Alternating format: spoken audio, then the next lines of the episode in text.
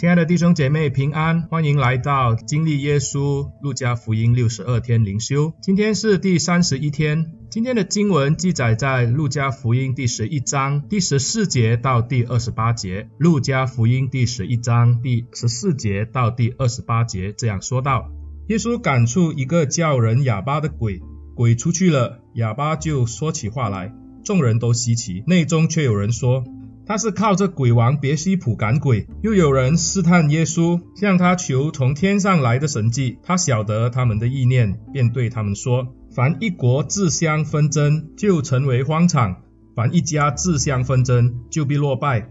若撒旦自相纷争，他的国怎能站得住呢？因为你们说我是靠别西卜赶鬼，我若靠着别西卜赶鬼，你们的子弟赶鬼又靠着谁呢？这样他们就要断定你们的是非。我若靠着神的能力赶鬼，这就是神的国临到你们。壮士被挂整齐，看守自己的住宅，他所有的都平安无事。但有一个比他更壮的来，胜过他，就夺去他所依靠的盔甲兵器，又分了他的章。不与我相合的，就是敌我的；不同我收据的，就是分散的。污鬼离了人身，就在无水之地过来过去，寻求安歇之处。既寻不着，便说，我要回到我所出来的屋里去。到了，就看见里面打扫干净，装饰好了，便去另带了7个比自己更恶的鬼来，都进去住在那里。那人末后的景况比先前更不好了。耶稣正说这话的时候，众人中间有一个女人大声说，怀你胎和乳养你的有福了。耶稣说，是，却还不如听神之道而遵守的人有福。今天的经文让我们看见耶稣的工作又再一次的面对了打击。经文就带出了耶稣在一次赶鬼以后，有人就诽谤他，说他靠着别西卜赶鬼。别西卜是非利士神巴利的一个的名字，意思就是苍蝇之王。因为力量庞大，所以就有人毁谤耶稣，说他靠着这个别西卜来赶鬼。这是一个非常严厉的指控，因为若是耶稣真的是靠着邪灵来赶鬼，这些的宗教领袖就可以逮捕耶稣，甚至把他押上这个宗教法庭，而他最终最有可能的就是会被公会判刑，被石头打死。因为在犹太社会是不允许交鬼的。但是这整件事情并没有导致耶稣被拉到公会或是会堂去审问，那么我们就可以看见这些指控的人是没有证据的，他们几乎就是在旁边捣乱，以诽谤的方式来破坏耶稣的工作。若是我们把福音书都放在一起来观看，其实我们发现耶稣被人指控他靠着别西卜赶鬼也不是第一次了。马太福音跟马可福音都有记载，耶稣曾经也是面对过类似的指控，就是当耶稣做了神迹以后，这些的人就指控他，说他是靠着鬼王而赶鬼。马可福音3章就清楚的记载到，说耶稣靠鬼王赶鬼的是来自耶路撒冷的文士，而马太福音12章记载的就是法利赛人指控耶稣。这几件事情看起来好像是同一件事，但是我们可以从地点知道呢，它并不是同一件事情，只是类似而已。路加福音11章记载耶稣所在地，我们有理由相信那时已经是在犹太地了，而马太福音和马可福音记载的却是在这个加利利。我们只能够在当中理解到，这一些宗教领袖他们常用这样的理由来毁谤耶稣，以致破坏他的工作。他们用这样的方式来指控耶稣，目的就是要在百姓中间败坏耶稣的名声。这边也给我们一个线索，就是耶稣在他的传道生涯中，靠着鬼王赶鬼不是1-2次被毁谤而已，而是常常，而且在加利利地甚至在犹太地，耶稣都面对同样的毁谤。耶稣的工作可说是拦阻越来越大，抵抗的人越来越多。接着就说到有一个人来要求耶稣行天上来的神迹给他们看。其实如果把这两件事情放在一起，我们就可以理解了。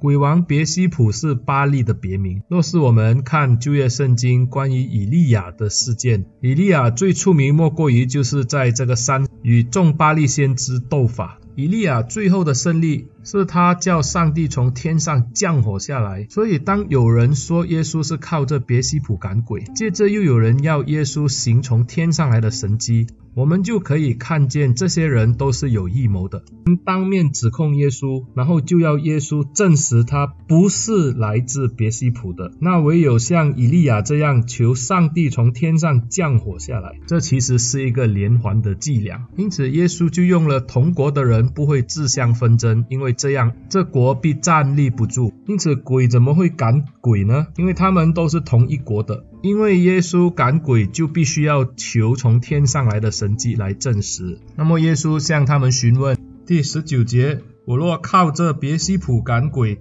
你们的子弟赶鬼又靠着谁呢？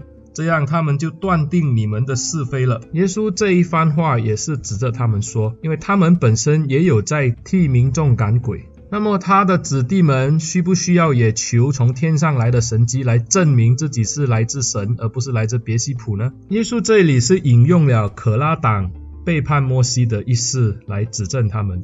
民数记16章记载了可拉一党的人要抵挡摩西，结果最后我们看见上帝把地裂开了口，把他们全部吞吃了。耶稣这样说是要他们想清楚，若真的要比试的话，恐怕他们是那落败的一方。所以耶稣就说撒旦不会自相残杀，反而这些的巫鬼是非常合作的。耶稣设了一个的比喻，就说到，他说巫鬼好像一个壮士是在一个家中，然后呢有一个力量比他更大的来了，把他赶出去。这巫鬼遍地游行，后来又回到原本的地方，发现那个房子是空的。这个巫鬼不单只是一个人享受，反而带了7个比他更恶的鬼一起参与在当中。所以耶稣要说的是，鬼还真的是会彼此照顾呢，所以怎么可能靠着别西卜赶鬼呢？所以耶稣的回应恐怕叫这些人却牙无声。但是这里带了一个插曲进来，就是当耶稣还正在说话的时候，有一个女人忽然间大声喊叫，怀你胎的和乳养你的有福了。她称赞耶稣的母亲，因为耶稣的母亲玛利亚就是怀耶稣的那一个，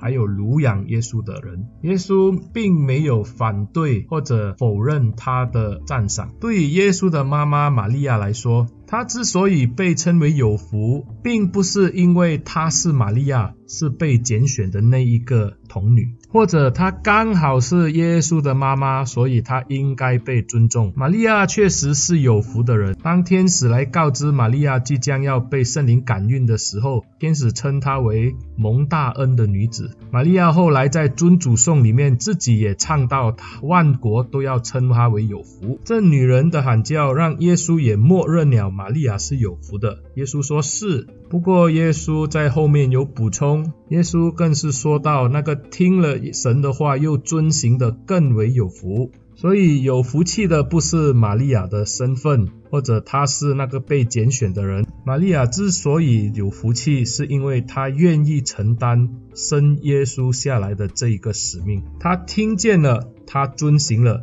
她顺服，这就是玛利亚蒙福的原因。而这一句话单单就回应了刚才耶稣面对这些的毁谤。耶稣要让我们看见，一个听上帝的话又遵行的人才是真正有福的人。比起那一些整天就需要用神迹奇事来证实的人更为可贵。其实耶稣要的是我们听了上帝的话又遵行去实践的一个生命，而不是单单靠这些神迹奇事来证明自己的能力所在。耶稣说听了神之道而遵行的人是有福的。答应弟兄姐妹，我们可以从这段经文当中理解，耶稣的工作已经渐渐地面对许多的拦阻和困难，而这一群的人来自耶路撒冷，已经到加利利地到处破坏耶稣的工作，毁谤他的名声。